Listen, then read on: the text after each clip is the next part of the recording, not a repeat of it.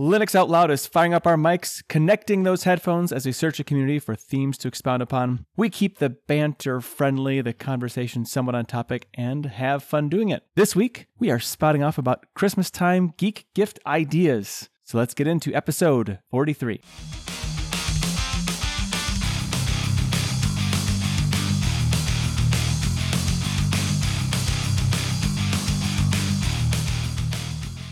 Linux Out Loud is brought to you by DigitalOcean and Bitwarden. And with me today, I have the Camera Corner powerhouse, Wendy, and the man with the answers, or at least the answers I need, Bill. How is everybody? Doing pretty well. How about yourself? Doing fantastic. Well, that's good to hear. I got a nice reprieve from all the crazy cold weather, so that's been nice. Ooh. I don't know how the weather is over in the high desert or on the eastern coast of Bill Land, but I hope it's been nice.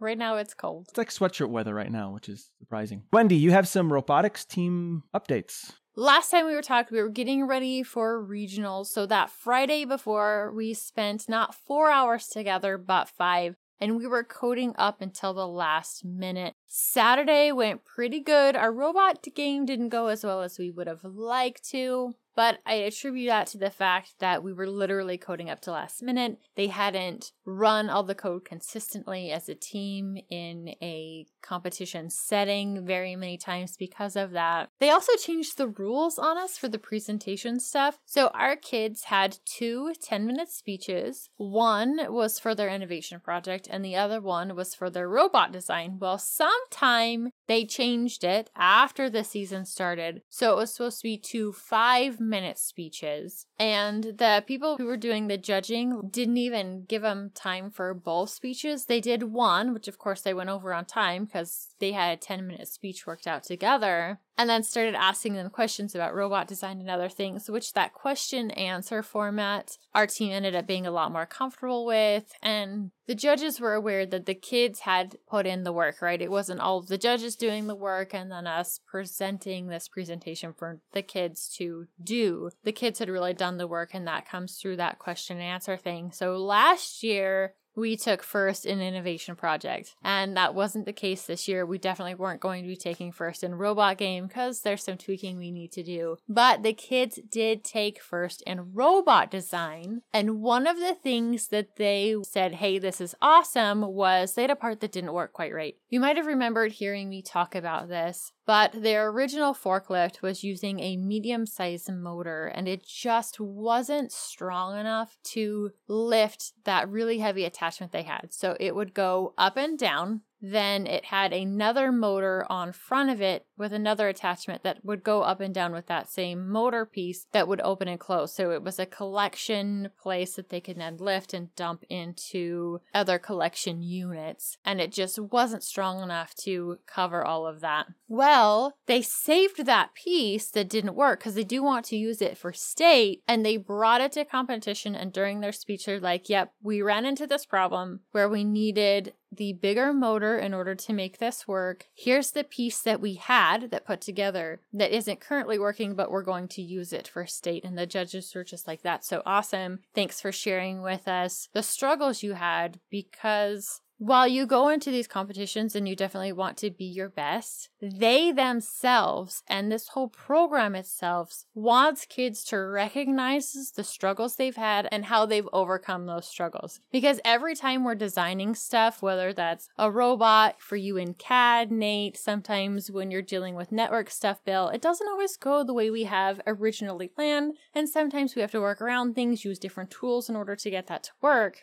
And they want to see the kids going through that learning process. So that's one of the reasons why they took first in robot design for regionals. We are now gearing up for state towards the end of January. I think that's excellent that they focus in on the fact they overcame struggles, because I think that's part of the learning process of getting better at doing whatever it is, robotics or whatnot. Yeah, that's really awesome. That was recognized. The bigger motor, will it do everything that you need it to do to make it work right for uh, lifting? Yeah, as far as we know, that larger motor should do just fine in order to make everything work. We do have a larger motor ordered.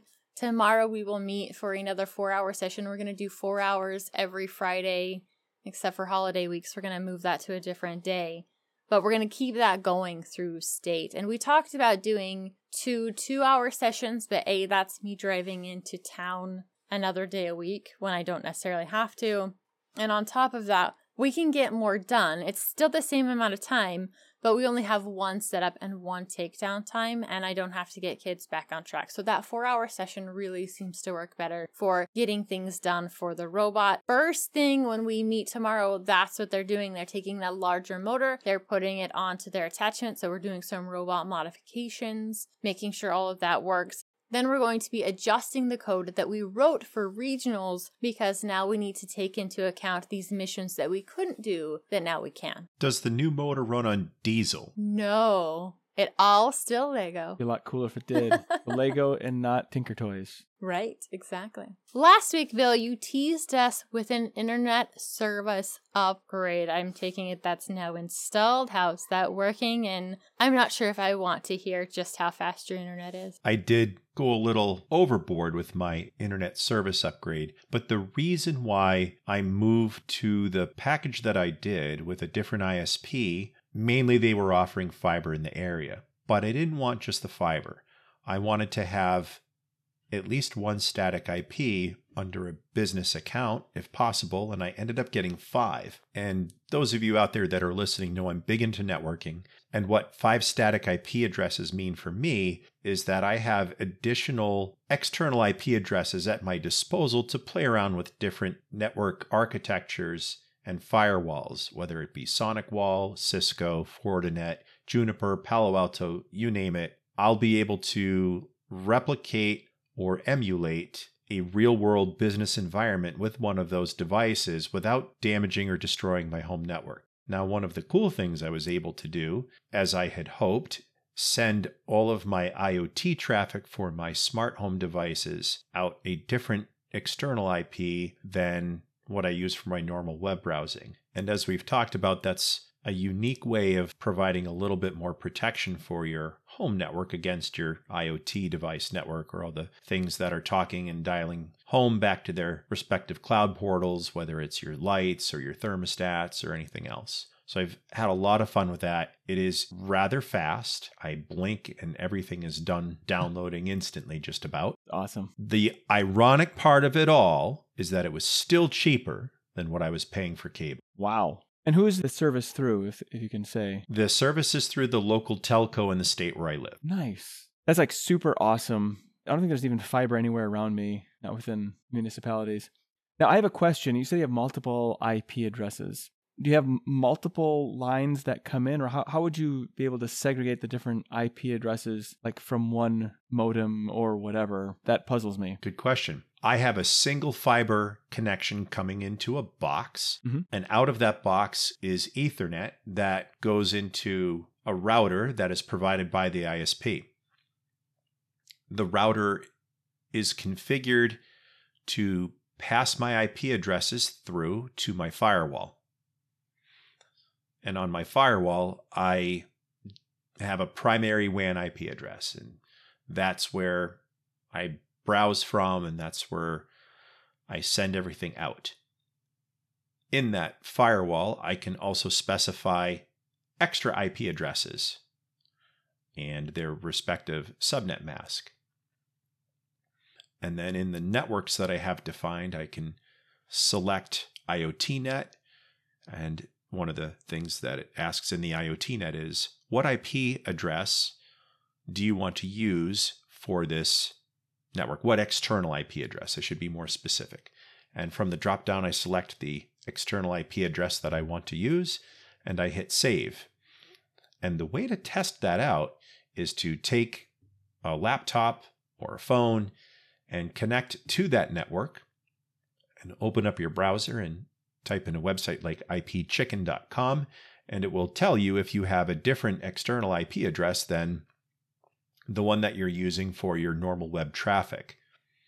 And that's exactly what I did. I tested it, and it seems to be working without any issue. It's actually a physical different Ethernet port that comes out of that box? On my modem, yes. But that doesn't necessarily dictate whether or not you get that I P address different or specific to each port. I only have one Ethernet cable coming off of the I S P's device into my firewall. Okay. And that network segment is attached to the I S P's modem specifically. So that, that I P address segment that you get, think about it as you're assigning a static I P address to a device in your home. Mm-hmm. All of that I P range is still on that same cable. You can pick whatever I P address you want to assign statically, regardless of the cable that's plugged into the device. Same thing happens with the external I P. It just doesn't begin with one ninety-two dot one sixty-eight. It's a different I P range and it's just smaller. Okay. Now, if I want to have multiple firewalls plugged in at the same time, I can do so. I just have to be very careful that I don't have the same I P address assigned between two different firewalls. I'll end up with an I P conflict and I'll take my internet down. I got you. It makes sense. Wow, that's really cool. Very awesome that you have that.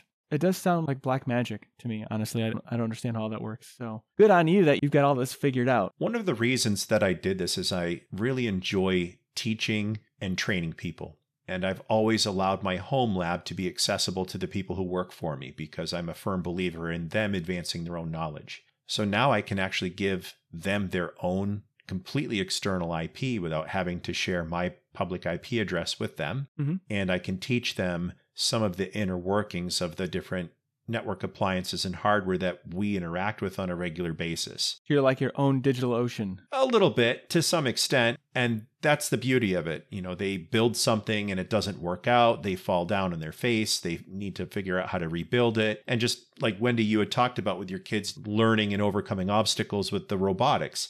It's the same thing when my technicians are learning networking. They're going to misconfigure something, or maybe I might inadvertently go into their network and misconfigure something and then see if they know how to deal with that element of surprise or that situation where, hmm, I was able to get to this yesterday and now I can't. What might have happened in between? So that's, okay, well, let's start pinging things. Let's start our troubleshooting process to see what's working and what's not. So I'm hoping to really take this amazing internet connection that I have and use some of it to help train people who are working for me or that might be listening to our show as an idea of the different things you can do to advance your own knowledge. I love that as this education environment that, yes, you can use it to help secure other things on your network, but it gives you and the people that work for you a place to play, a place to figure things out. Because having those things go down on you when you're in a learning environment and figuring out how to fix them is so much better than being in this high stress situation where the client's like, I need this fixed now.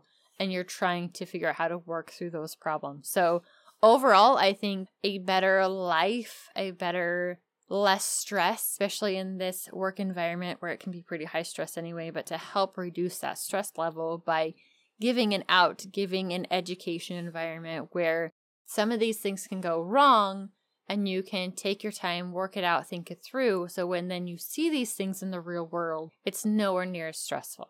So Nate, in the spirit of the holidays, I understand that you have decided to incorporate some holiday lighting into Cubicle Labs. And I'm rather curious how you would do it because I'm sure like everything in your house, it is extremely over-engineered and complicated, which is rather appealing to me. So I'd like to know more about that. Well, I might get the impression that it's, you know, really well engineered and, and thought out, but think more Millennium Falcon and how things are pieced together because I, I like to take whatever I have and make it work. And this being uh, no different. I have a holiday light display. I call it my Linux festive lights because I keep up the portions that are actually mounted to the house active all year long. And I just change the colors depending on the season. So like right now it's Christmas time. So the colors are, you know, red and green. And then I have, you know, blue and yellow. So it's all kind of like happy colors. And like you get like in a colored string of lights. And that's all around the roof line and around the two front windows.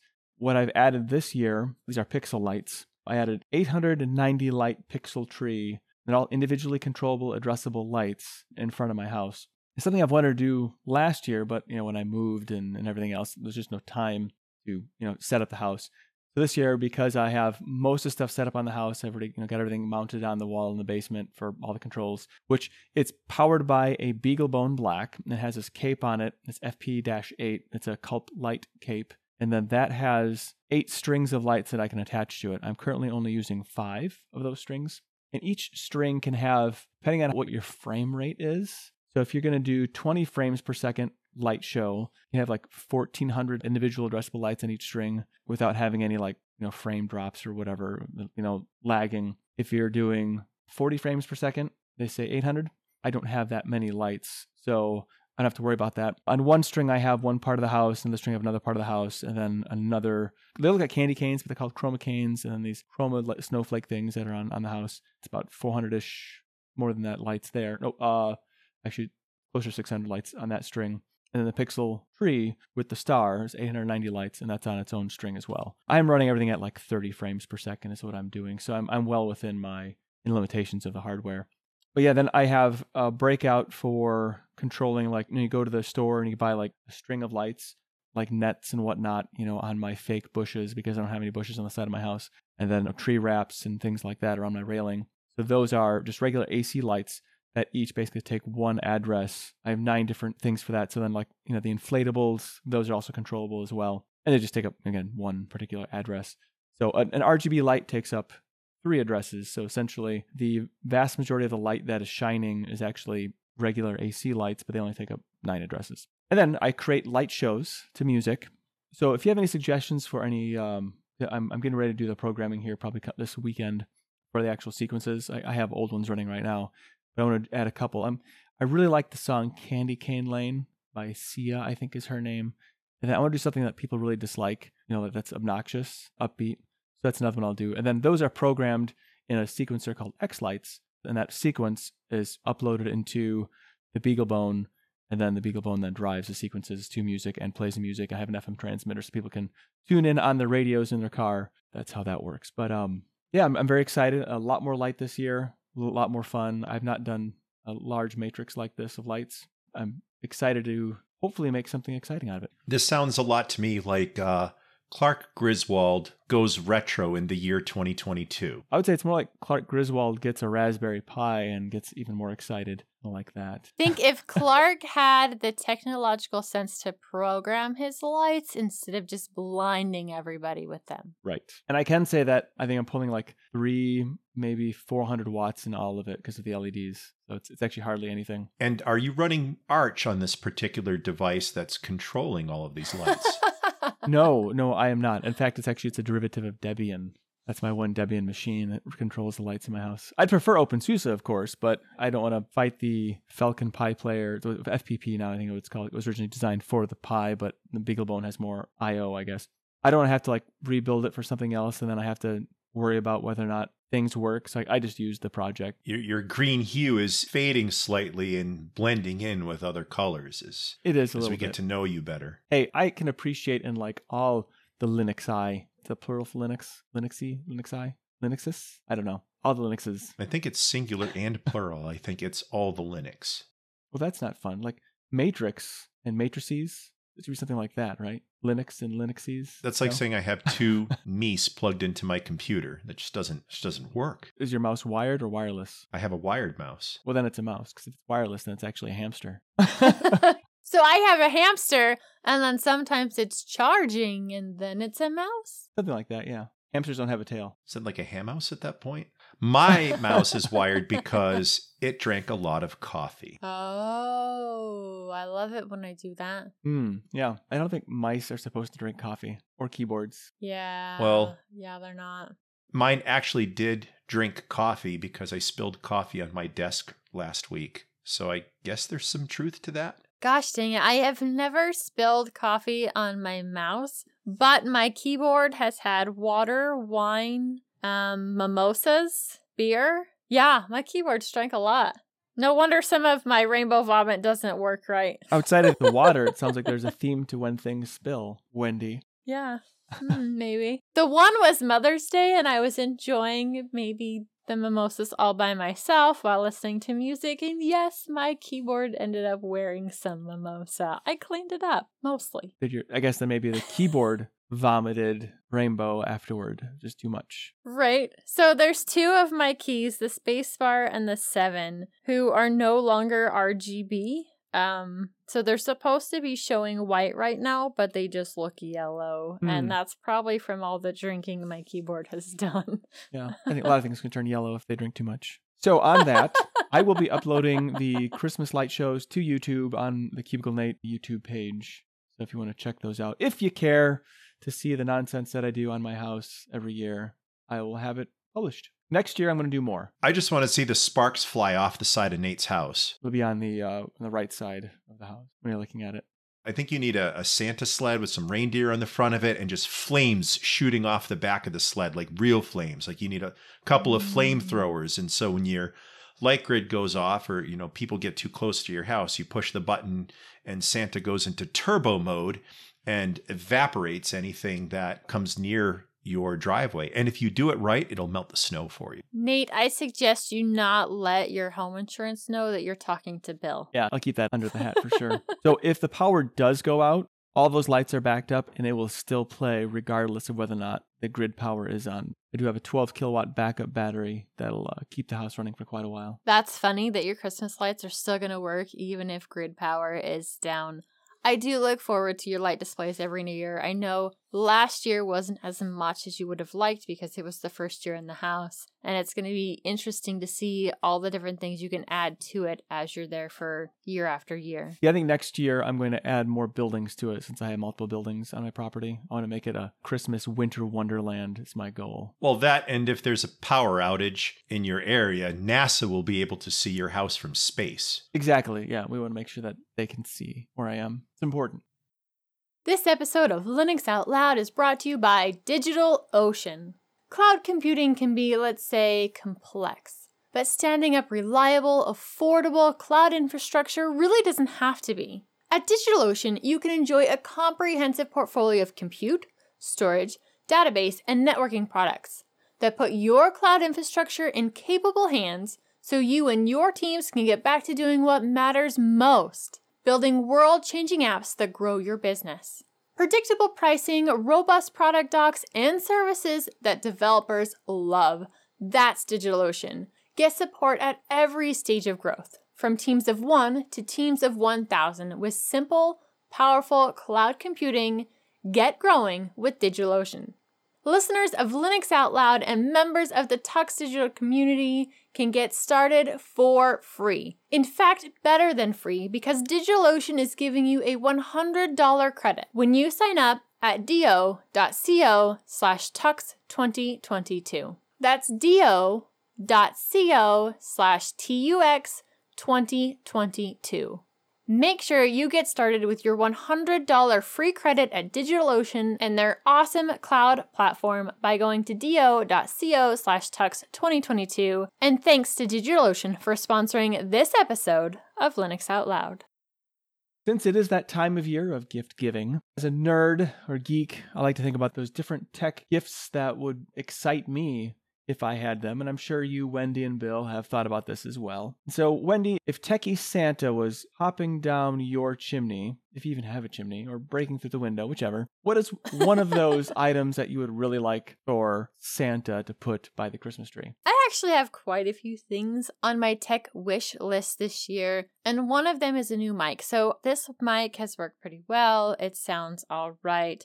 But I would like to get one that has better sound quality. And one of the things that I'd like to do is help block some of the sounds that are coming from around. Right now, the fans on my Raspberry Pi really aren't that bad. But if you've seen my Mastodon, the little teeny, what is it, forty millimeter fan that was on there, died as part of the reason it was so noisy, not that it was a quiet fan in the first place. And so I have jerry-rigged together this other little fan that was robbed from a Wii. And so right now it's actually running really, really quiet with the Wii fan. Nice. But it's been an issue with my mic, yes. And that background noise, that fan noise. And for the most part, I'm able to clean it up with noise reduction. But I think it would make my audio quality, podcast quality so much better. And so the Rode Pod mic is like the top one on my wish list right now. I'm getting more into crafty things. And so this next thing is not only a tech thing, but it's a crafty item. And that's a new printer, but not just any printer. I want a sublimation printer. Ooh, what is this? Yes, not everybody knows what that is. So it'll print typically on special sublimation paper, and then it's heat activated. So you can take that printed item and then put it on t-shirts, mugs, oh, coffee stuff, you know, where you're using a heat press item in order to take that ink and transfer it from the paper that you've printed onto other things.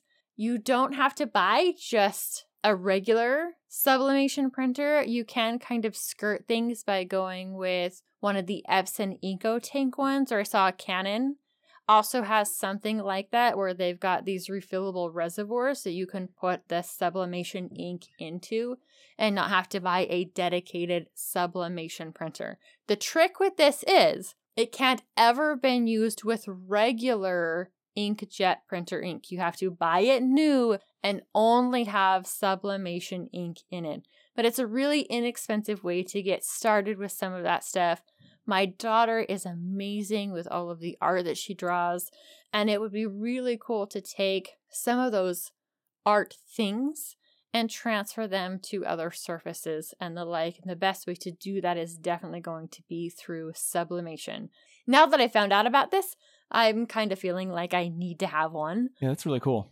For sublimation printers, Epson is kind of the top seven on this uh, site that I'm looking at. Yeah, they definitely are, especially when it's ones that are converted. So they're typically a standard inkjet, and then they've been turned into a sublimation printer. Especially if you can find one on a pretty good deal, you can get them around for three hundred dollars. The nice thing is they're a lot like laser. So right now I've got a laser color printer, and one of the things that I love about it is the print per page is really pretty cheap.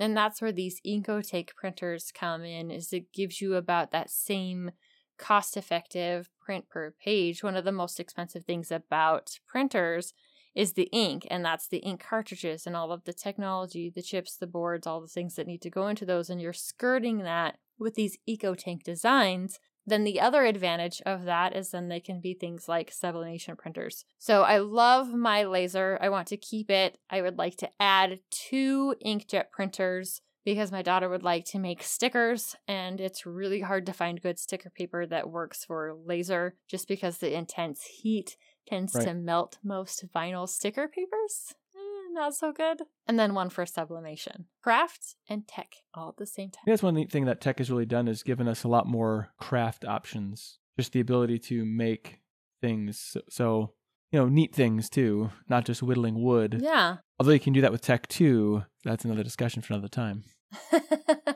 Like the C N C that you've been working, working on, on building yeah. an open source version. Yes. Yeah, that's all making stuff, crafting with technology. Awesome right. stuff. I think technology enhances craft, I would say. It doesn't replace it. Just it does. It's another piece. If you don't have an artistic ability, technology isn't going to really help you that much. I mean, maybe a little bit. Yeah. Yeah, I can't draw. It doesn't matter whether it's on paper or a tablet. I still can't draw. My daughter can in both cases, but technology doesn't help me. Right. There's only so much you can do. I'm afraid to have your daughter play Scribble with me because I feel like that I will lose very badly very quickly.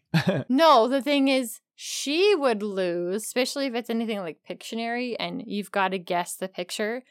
Everybody who she's drawing the picture for would win because she can draw so well, and she's at the disadvantage because everybody else is doing stick figures and funky wavy lines right. that don't actually represent what they're supposed to. Playing Pictionary, those that don't have any kind of drawing talent is really very frustrating. It's like, I don't know what those wavy lines coming off the eyes mean.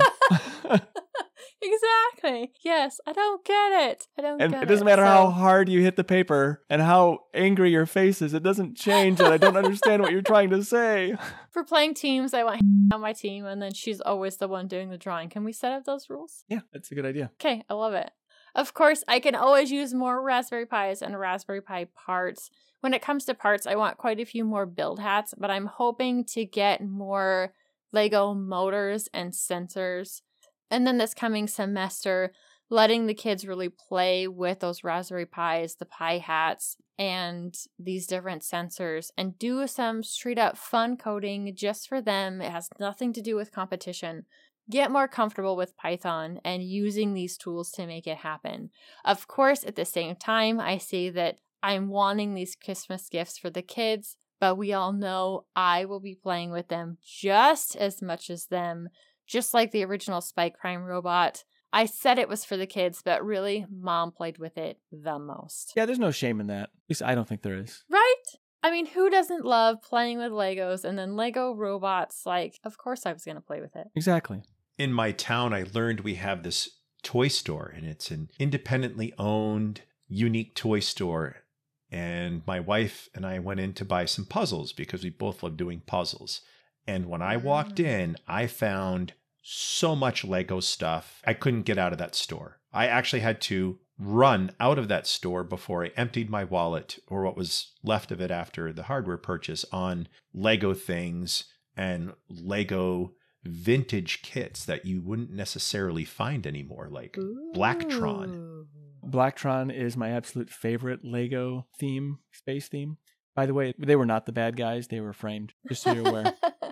I wish I could share the video portion of this, because right now I'm not on video. My room was way too dark and my connection is way too bad. But I was watching Nate's face when Bill said that, and he like lit up. Oh my goodness. It was like kid in a candy store. That was fantastic. The two of us are just sitting here grinning ear to ear, basically. Yes. Yes, that was marvelous. I love it. So, Bill, there is total side tangent because we can't keep on topic anyway. But if you go to rubricable dot com and you search for Cubicle Nate, you'll see some of my mocks, my own creations of Blacktron stuff. Just saying, if you if you care. Well, I think I know what I'll be taking a look at after we're done recording. Who said Legos are just for kids? Nonsense. They're not. It'd be crazy to think that. Last but not least, I absolutely love my three D printer. It needs some upgrades. We've talked about some of the ones that I want to do. Getting a case built around it. So mainly I have most of the parts for that, but things that I don't have parts for is a better extruder for that, especially one with a direct feed would be awesome. Absolutely. Are you loving yours? Um, how do the kids say it? O M G. Game changer? Yeah, it's great.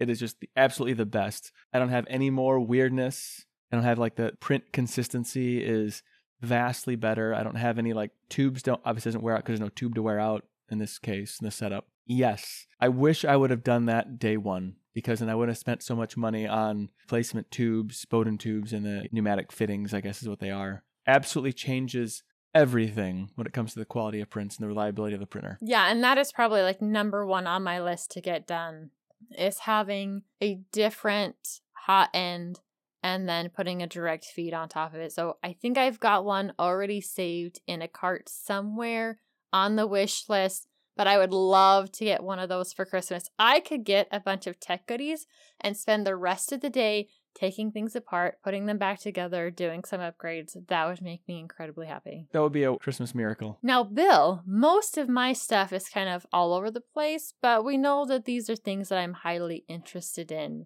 What do you have on your Christmas wish list? Is it also network related? Sort of. Everybody asks me what I want for Christmas, and I tell them my two front teeth. Oh, I was waiting for that. And I didn't close the door fast enough you didn't. before he came in didn't. with that one. I totally deserved that, and it was coming to me. I didn't even jump in right away. No, you gave me an out, and I didn't take it because I've had a long day at work, and so that's entirely on me. Listen, I couldn't help it because, you know, I just, be quiet, don't say it, be quiet. I can't stop. The Kelvin inside me just hopped out of the bathtub inappropriately. Considering the health issues that I've encountered this year, I would say that your joke is in poor taste and uh, unfitting. Yes, poor taste. That's definitely true. Always. Most things I say are in poor taste. If you don't have your front teeth, you can't necessarily taste things as well. So I'm going to drop that really? dad joke in there on you. Yeah. I think the only thing that would have made that better is if you had actually said it in a chipmunk voice. That would have made it, you know, just so much better. And I know you had a long day, Bill, but doesn't that brighten your day with the two front teeth joke? It does. I'm trying to find my helium tank here that I keep hanging around for my chipmunk voice, but I think uh, Matt absconded with it, which is why he's not on today's show, and he's having Dang a lot him. of fun with it. So curse you, Matt, for taking my helium tank out of my house, which leads me into some of the things that I want on my holiday list. A couple years ago, before I learned what Home Assistant was and really learning how to customize your home and making it work for you, I invested in a couple of big box security cameras that you would find in your local big box store with blue exterior and a yellow tag. And I just plugged them and got them working. And for the most part, they have worked. But thanks to the Tux Digital community and some of my other open source friends, I have learned that there are many more options out there. And the beautiful thing about technology is if you don't like what's out there today, wait five minutes because something new will come along and replace it. So one thing on my list is I want to get some better quality cameras that will allow me to store locally and integrate into Home Assistant. Now, I'm the uh, total Padawan of Home Assistant. I don't know a lot about it, but I know, Nate, you are kind of a guru of Home Assistant, and I have some other friends. I wouldn't say guru, but like seasoned novice might be a good term. I know how to do enough automations and define things in such a way that I can make my life easier. It's good enough for me. That's on the list. I have an idea of what I want. I just have to get some of the cameras and the recording solution that I want to use, play around with it, try it out, see what it's like. But the challenge that I've had in finding that is, believe it or not, a smart doorbell that does not send any data up to the cloud, that can store locally, that's O N V I F compliant, and I'd really like it if it was P O E powered, but that's just going above and beyond. That's getting a little crazy. That's just getting absolutely crazy. And what I've learned is that there's not a lot of choice out there yet. So I'm going to wait five minutes and see what else comes along. Those are the two kind of networky things that I have on my list, considering that I'd actually like to downsize some of the network equipment that I have currently. I'm also a big weather fan. So hmm. having a weather station on the top of my garage, maybe that gives me that gives me real-time readings of rainfall, wind speed, direction, barometric pressure, or I can just look at my ankle and see how I'm feeling, and then I'll be able to tell you if the weather's going to turn for the worse or not. But a weather station that would also integrate into Home Assistant would be a lot of fun. And then changing gears, last on my list, I think would be an audio mixer, not just for doing recording, but I'm also the occasional brass musician, and I'd like to have the means of mixing in the different instruments that I play either into oh, that's cool. some sort of amplifier monitor solution or through Audacity or some other open source recording software that I can put together. Just performed at our local Tuba Christmas function, had a blast with it, looking forward to that next year. And now with the work schedule requiring a bit less travel and my health being better than what it had been this past year and before, I'm looking forward to diving back into maybe playing with a local community band again. So what brass do you play? Because I can't just let that go. You said tuba, so do you play the tuba then? So in a prior life, many, many, many, many years ago while I was still in high school, I actually used to teach music. Really? And I taught everything from trumpet to tuba in between. That's to awesome. As part of when I was in high school, we had a program where you could make a small, small, small amount of money, but you would go to the elementary schools and basically help with uh, instrumental lessons. And through my years in high school and a little bit beyond, I played French horn mainly, tuba, but occasionally everything in between, some saxophone, you name it, I would try to learn it. I don't do as much of that anymore, but occasionally when I have time, I have a beautiful French horn actually right next to me that I will noodle on. And one of the fun things you can do is take that output that you're making, analog sound that truly cannot be digitally recreated, and you can record that, you can manipulate it, you can modify it, you can put effects on it, and you can make that its own track in whatever digital music you're creating. Mm. So, you know, Wendy, you like to create things with your crafts, and Nate, you like to create things nice. electronically with your home projects and your lighting. When I feel inspired, I try to dabble into electronic or even analog music from time to time. But fun fact, I am actually an all-state French horn player from prior century. Nice. Believe it or not, I used to play the trumpet and I used to be pretty darn good at it. And I don't have one now, but I keep looking at prices on eBay. It's not bad, but I'm thinking, you know, if I get another trumpet, will I scare the kids out of the house permanently? I don't know. I really would like to play that again. I had a lot of fun at the trumpet. I mean, you can do bugle calls in the trumpet and you have to wake them up, wake up the kids in the morning. I mean, there's all kinds of fun things you can do with a trumpet. A little reveille will get them out of bed real quick. That's right. Yeah, beautiful thing. I'm a sucker for vintage instruments. I feel like there's a certain build quality and a certain aesthetic that went into the assembly and care of those instruments. I got to see this beautiful euphonium that had a satin silver finish with mm. a gold plate bell inside. And that type of aesthetic you don't see really too much anymore, and engraving down the side of the bell. And what you have to remember is in the nineteen twenties and thirties, a lot of that was just done by hand. Right. There wasn't large machinery and three D printing and three D scanning and C N C machines that would lathe that out. That was all a guy with a hammer and a piece of raw brass and a bench and maybe some molding tools making that happen. So I have a special appreciation for instruments of that era because of the way they were built and the way that they sound. Yeah, that's really cool. I mean, they took the time. It was an art. Add those little details. I think it'd be great to hear both of you play. So Nate needs to get a new instrument, and then we need to get together and you guys need to play something for us. I've been spending quite a time lately on the tin whistle. I know that sounds like really elementary and rudimentary and kind of like, why would a forty plus year old man be playing a child's instrument? Well, because it's fun. I like playing it. And there's a particular Star Trek tune that Jean-Luc Picard played on his Resican flute, which was a tin whistle, called Inner Light. A beautiful song. And I will actually share a link with you on that song, Wendy, to put in the show notes just so people can check that out. But the tin whistle can sound super cool, and I'm not too bad if I do say so myself, but my kids would probably argue with that. Might have to play for us sometime. I don't know about that. Well, sometimes kids are, especially when it's dad or mom playing it, a little over, that's the word I'm looking for. Critical? Yes. Yes. Critical. I should say my daughter says, wow, Dad, you're really good. And my boys say, Dad, would you please stop? So, I mean, there's that. Sounds about right. I think so. Yeah, sounds about right. So, Nate, sometimes the best gifts come in small packages. And I know that you're a big fan of chips and parts and components that make up modern computing. So tell me a little bit about what would be on your ideal Christmas list. So the number one thing that's on my Christmas list are something like a Node M C U, like an E S P thirty-two or E S P eighty-two sixty-six style little board. They're basically just what P L Cs essentially. And there's a lot of really cool things you can do with such things. They're kind of like Arduino boards essentially, except smaller and really low power.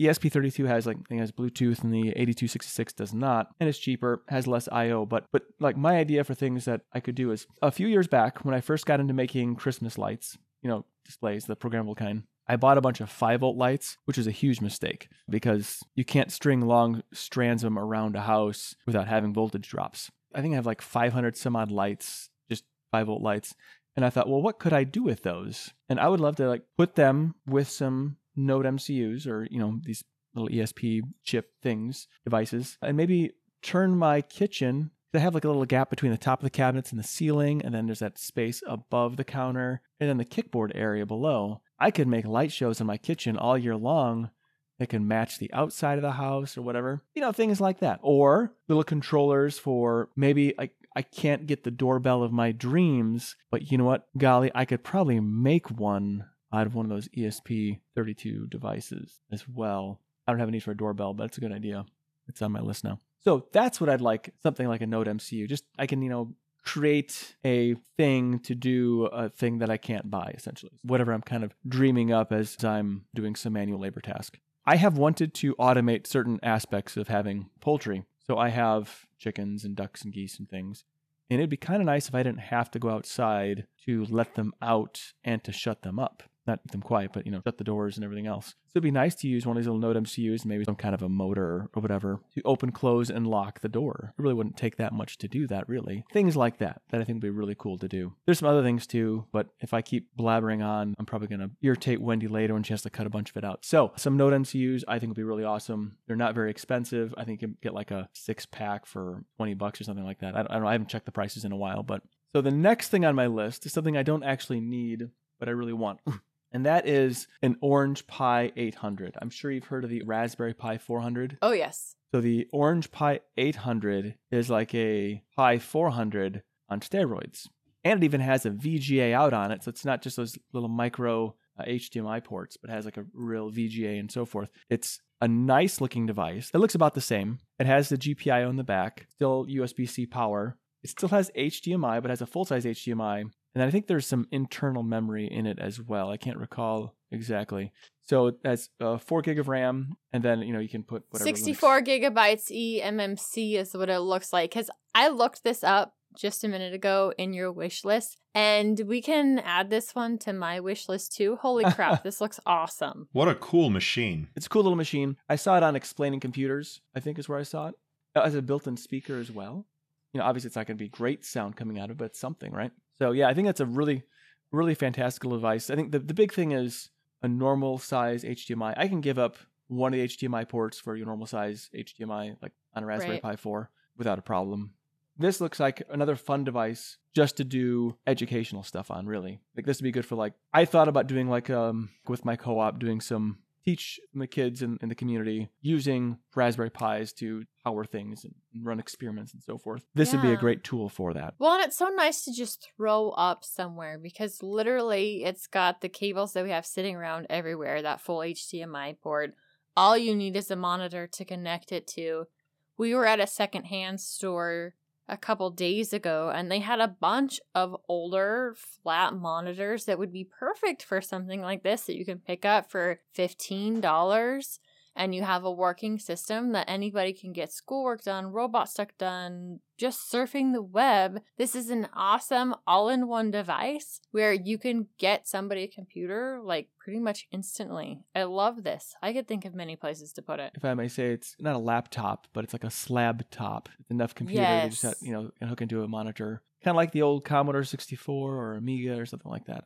A slab top computer. Right now, how we're using the coding laptops for a robotics team is there's a pretty large T V set up inside the room. And so that laptop has, thankfully, a full-size H D M I out. And the kid who's coding can see what's going on on the laptop, but everybody else can see what's going on on the big screen. And this is something that you could even do that with. So yeah. especially those old monitors that were there, most of them had V G A connections. Grab one of those. The kids can see whatever they're coding on. Everybody can see what's up above. And you have an all-in-one system that's easy to set up. Yeah, for sure. Super handy. I don't know how exactly the operating system is going to recognize the different ports, but imagine like any other Linux machine, it would. Right. I do know that there is some OpenSUSE support for the Orange Pi. I don't know if this particular one is on that list, but I do know that they do support those. And that's important to me. Very nice. So the next thing on my list is another broken retro computer. I know that sounds ridiculous because I have an, I have plenty, but there are so many other old broken down retro computers that I would just love to get my grubby little fingers on. And at the top of my mind, I'm thinking uh, like an Amiga five hundred. I'd love to get a hold of one of those. I don't have one. My first Amiga was an Amiga six hundred, and I got a twelve hundred and a four thousand T. So I've never had a five hundred. There's something just really iconic about that slab of a computer that I would just love to get a hold of, even if it's broken. I don't care. I can work on it. But I have other broken Amigas to work on. I don't need that, but it's something that I really want. If someone found one and wanted to gift it to you, you would gladly take it. In fact, there was one of our listeners who did gift me an Amiga two thousand H D that I have in pieces on my RetroTech table behind me that I've been going through a little bit at a time. I photographed everything right now in preparation of starting on that, but I probably won't be able to get into it until January, you know, just after Christmas. Very cool. The next thing on my list, and it's because every time Wendy talks about it, I keep kicking myself that I haven't purchased a set yet myself. I think I can guess what this is. Yes. I would love to get some Lego robotics. Every time you talk about them, I'm kind of salivating. Only that's really weird because you don't want to drool on Legos. I would love to get a hold of some of that stuff and just do that with my kids. School as it is right now has been pretty challenging for me to keep on top of everything, but it would be fun if I could get good enough at everything else that I don't feel like I'd be like behind the eight ball and, and actually do some activities like this. It could always be a summer project. Doesn't need to be a regular school year project. It could be a summer project. That's a good point. I could do it as a summer project, you know, when, when things start to wind down. All the although, you know, science fair is coming up in February, so I need to think about that as well. I don't think about it right now. Anyway, Ooh. So Lego robotics, I think would be just so much fun to do. There's so much you can learn. I mean, Lego is like just the perfect STEM tool yes. because you can build structures. Even things about like product design you can do with Legos and, and C A D and so forth. And then you add in the robotics aspect of it. That's just absolutely fantastic. Especially the Legos that come with the robot sets. They are a lot harder to find, and these are the Technic Legos. but they are so much nicer than the old school standard Liggle. They stay to better together. They stay together so much better. And with the pins and the, the bars and all the different pieces that you can put together, it really gives you a lot more flexibility. And I wish I could buy just open sets or just, you know, bundled sets of Technica Legos and not have to come in a kit of anything, because there's a lot of Technic parts that I would love to add to our robotics kits that they're hard to find. I mean, I have found them on other websites and did at one point have like six hundred dollars worth of Lego parts. And yes, you can get six hundred dollars worth of Lego parts, like five cents at a time. I've seen me do it. But it'd be nice to just buy like a kit of a bunch of like common parts, handy parts from them. But I'd say if you're getting anything on this wish list this year for yourself and the kids, definitely the Lego robotics stuff. Have you been to bricklink dot com? That might be where you try nickel and dime yourself to death on parts, but sometimes you can get bundles of Technic pieces.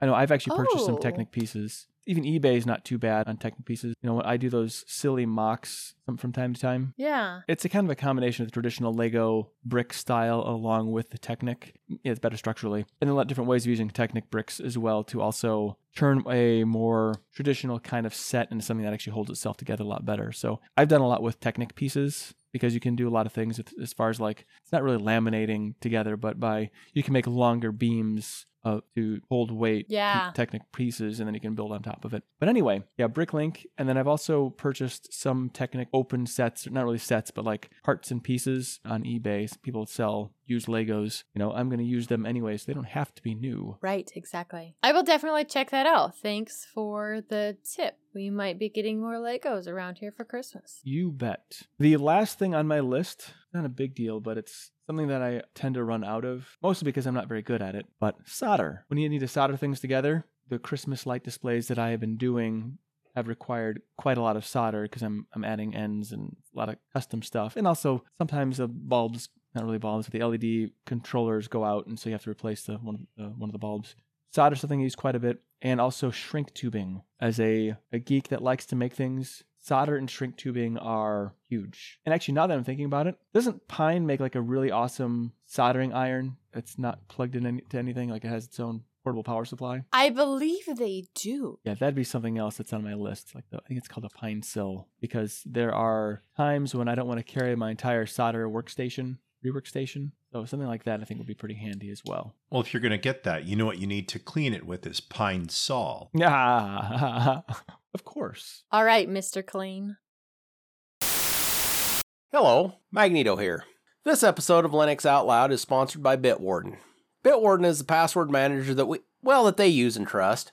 Bitwarden lets you set up things like a pin to easily access your password, as well as additional authentication such as master password and adding phrases to fingerprint security, all to keep your password safe. From me. Bitwarden is the easiest and safest way for individuals, teams, and businesses to store, share, and sync their sensitive data. Go to bitwarden dot com slash tux to get started for free. ten dollars premium account includes one gigabyte of encrypted file storage, two-step login with YubiKey, U two F, or Duo, Vault Health Reports, and T O T P Authenticator storage and generation, and priority customer support. Make the smart move, like many from the community have, and go to bitwarden dot com slash tux to get started for free. If you're like my wife, Sinister Wendy, you'll want to show your appreciation by signing up for the Premium Edition, especially since the Premium Edition only starts at ten dollars a year. Thanks to Bitwarden for supporting this episode of Linux Out Loud. Magneto out. Wendy, it sounds like you pulled the trigger and got yourself a Cricut or Cricut. Yes, I did. I went ahead and ordered the Cricut. Uh, the downside is I did get InkCut installed, so it's that application that pairs with Inkscape. It wasn't the easiest one to get installed, and I'm not entirely sure why, other than maybe it's not as common. And one of the downsides is there isn't built-in drivers into that one for the Cricut machines. They have lots of other plotter machines that are available that have those in. And then I was back and forth because do I go ahead and get one of those other plotters, one of these other cutter machines, or do I stick with the Cricut? And one of the things that I like about them is it's not just paper. They have options to cut so many other materials. And I've seen even like tutorials on how to make leather patches with this thing, like so many cool things with it. So I went ahead, pulled the trigger, and ordered the Cricut. I'm still trying to figure out exactly how I'm going to make that work on my Linux system. I've played with Wine a little bit and some of the other G U I implementations of Wine and just have not been successful in really getting that Cricut software to work well locally. So that's a work in progress. And as soon as I have a better understanding of how I'm going to make that work, I will definitely update you guys on that, because that is one of my goals, is to get the Cricut software working smoothly somehow on my Linux system so that all of that work, all of this awesome desktop that I have right next to me can be put to work in whatever project we're working on. And really, of all the ones that I've seen, Cricut is really the most flexibility in cutting. I just wish they were also very flexible in software. So we'll be playing with things and figuring out. It just arrived today. It actually showed up while we were recording. Oh, nice. So as soon as I get off with you guys, I am opening boxes and digging in. Well, I hope we can figure that out, because basically it's a plotter control system in there. Right. It can't be that different than other plotters, but I mean, I don't really know. It just seems like it'd be something that they would make just easy to use so you wouldn't be locked in. But I mean, companies do crazy things sometimes. That they do. And it's going to take some experimenting. It might need to do some more deep diving in forms and the like, and just playing with it, trying to get it to work. I know I checked the Wine website and they did see that the latest version of the app was usable, but I haven't been able to properly get it installed. But Wine is really something I haven't played much with, even over my course of running Linux. So I'm sure that there's something that I'm doing wrong in getting it to work, because Wine H Q is saying that it is possible to get it to work on a Linux system. I just need to do some more digging in order to get that to happen. Oh, good luck with that. That's a cool way to do some neat crafting with tech. Yes, awesome. Thank you very much. And I'm not the only one playing with tech.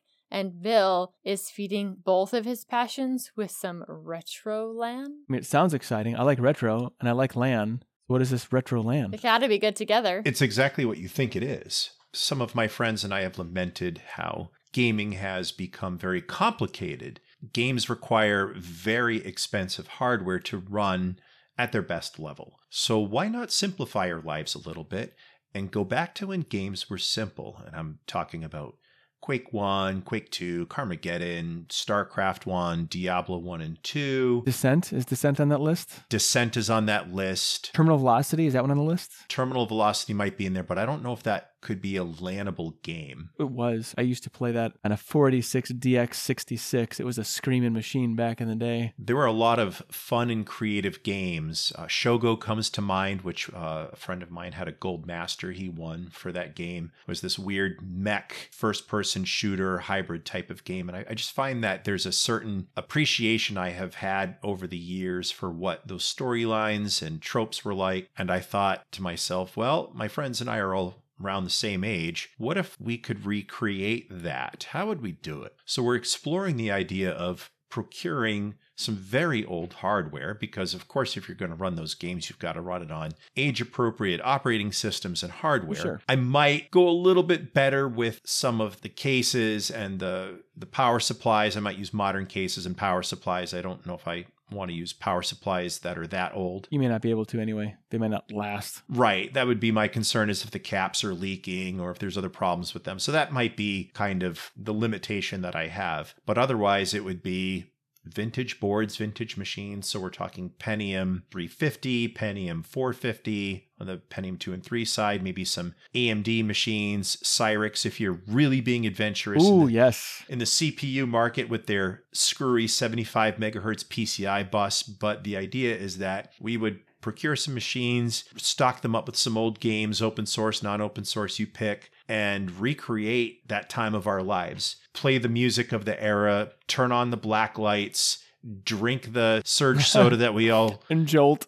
and Jolt and all of the other things that are absolute. Oh my goodness. Absolute. Code Red Mountain Dew. Is that another one from the era? I don't remember exactly. Uh, yeah, that's from that same time, but I just remember that. How about a Tab? No, that's a little too retro, Nate. We're still in the nineties, not the seventies. Oh, so you're. eighties. eighties. That was eighties, wasn't it? Tab? Was it line of Back to the Future? Give me a tab. I can't give you a tab unless you order something. That's right. It was the eighties. Back before we knew that tab would basically cause you to have cancer and die before you had a chance to even play some of those retro games, let alone today's games. Oh, I didn't know this. So we're going to pass on that. Um, but definitely the black lights, definitely the music in the background. And even for a weekend with, you know, some of the horrible things you hear about that happen in the world, to be able to transport my friends and I back to a more carefree era in our lives, if you will. I thought recreating that and redesigning what a LAN party would look like would be a lot of fun. And everybody that I've talked to about it says, oh, that's a great idea. When are you going to have it? And then I think about what it's going to cost in time and money to build and assemble the machines and preload them with everything that I want. I'm just kind of kicking the tires and the concept. concept a little bit to see if it's something that I may want to do. But the more I think about it, the more I think about how fun it would be and how great it would be for my friends and I to get together and celebrate such a cool event. Yeah, I think that's a great idea. I like it a lot. So the first LAN game I ever played was Doom. And then the second one I think was Heretic, and the Descent one was along with that. The first time playing those games in the early nineties or early mid nineties, I can't remember when. I was actually done with consoles after that. It was like, there's nothing consoles can offer me because consoles can never get on the internet. I mean, obviously times have changed, but yeah, it was just so much fun back in the day. I remember going to my eldest brother. He worked for his company. I'm not going to say the name of the company or the name of my brother for that matter, but we'd go there like after hours or on the weekends and play LAN games in the office. And it was just so much fun. Just we'd play, you know, on the network there. Those are probably naughty. Some of the high, I don't know how naughty it was. I mean, he didn't get fired. Anyway, it was just so much fun, you know, playing that. Also, we had the LAN parties too at a friend of his at an apartment. And so I remember that it was all these computers and giant C R Ts and the and the cables strung about. I think the first LAN party, I think, was just two computers I went to, and I actually used some sort of a serial link because Ethernet was too expensive at the time. I don't remember what we played even, but I remember those as being really the first experience of a network game like that. I thought was just absolutely just tons of fun.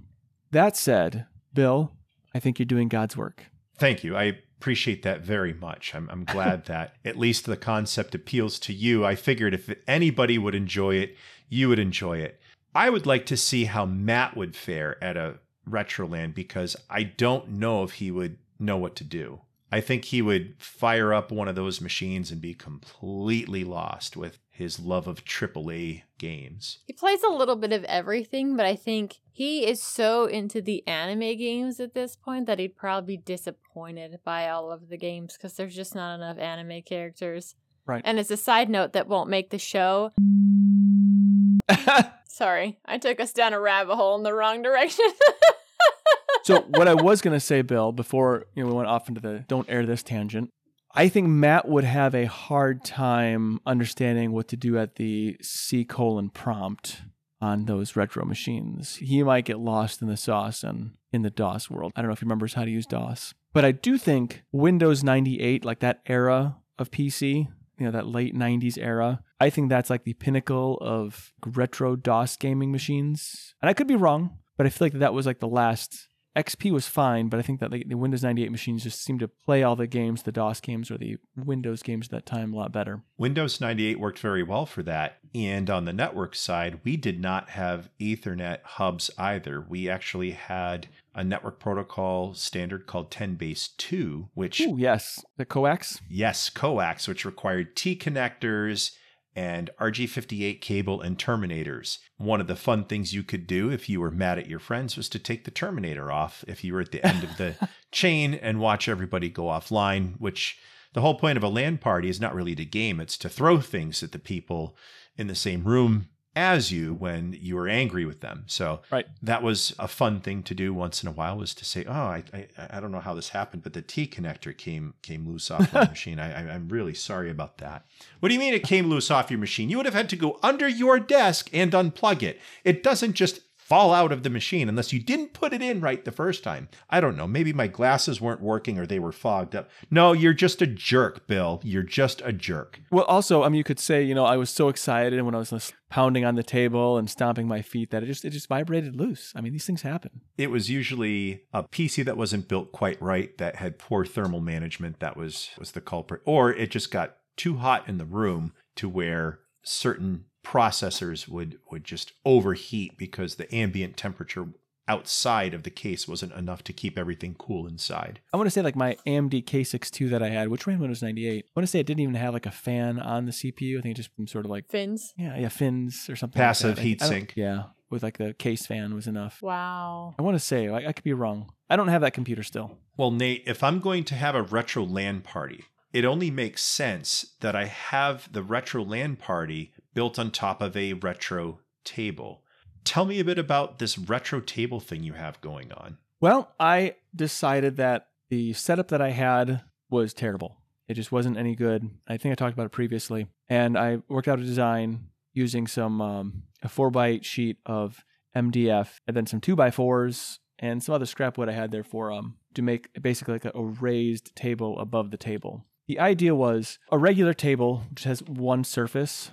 It doesn't leave you room for good cable management and also like where do you put your floppy disks or your cartridges and so forth. So I wanted a space between where the monitor sits and the, the main part of the table where the computer sits. Because like a lot of the older computers are basically just one box, like my Atari four hundred or my Amiga twelve hundred. There's just one thing that has all the cables coming out of it. You got to put your disk and stuff, you know, somewhere. And I remember as a kid, what I do remember of it is the the table that I had, I just like had, a, had like a regular folding table or whatever that had all my computers across. And I was always like, I wish I had more space for whatever. And so now finally I built a RetroTech table. I can also work on it too. Like I have right now, currently I have my Amiga twelve hundred as just a motherboard right now because it needs new caps.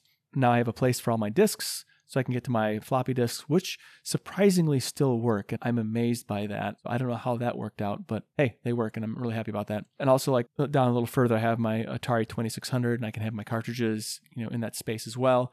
And the monitor's on top and I can have a series of monitors. So if I have a flat panel L C D, I've also got, you know, some C R Ts as well. And I just have a nice consolidated space. And so after putting some things on there, I decided that I need another RetroTech table. I need another table like it, basically identical, to replace the kind of rather small workbench I have, because it would make for a great workstation for like where I can have my oscilloscope, my soldering station, you know, and my other accoutrements and whatnot that I just kind of shove in a drawer for now to be able to do the different projects that I do.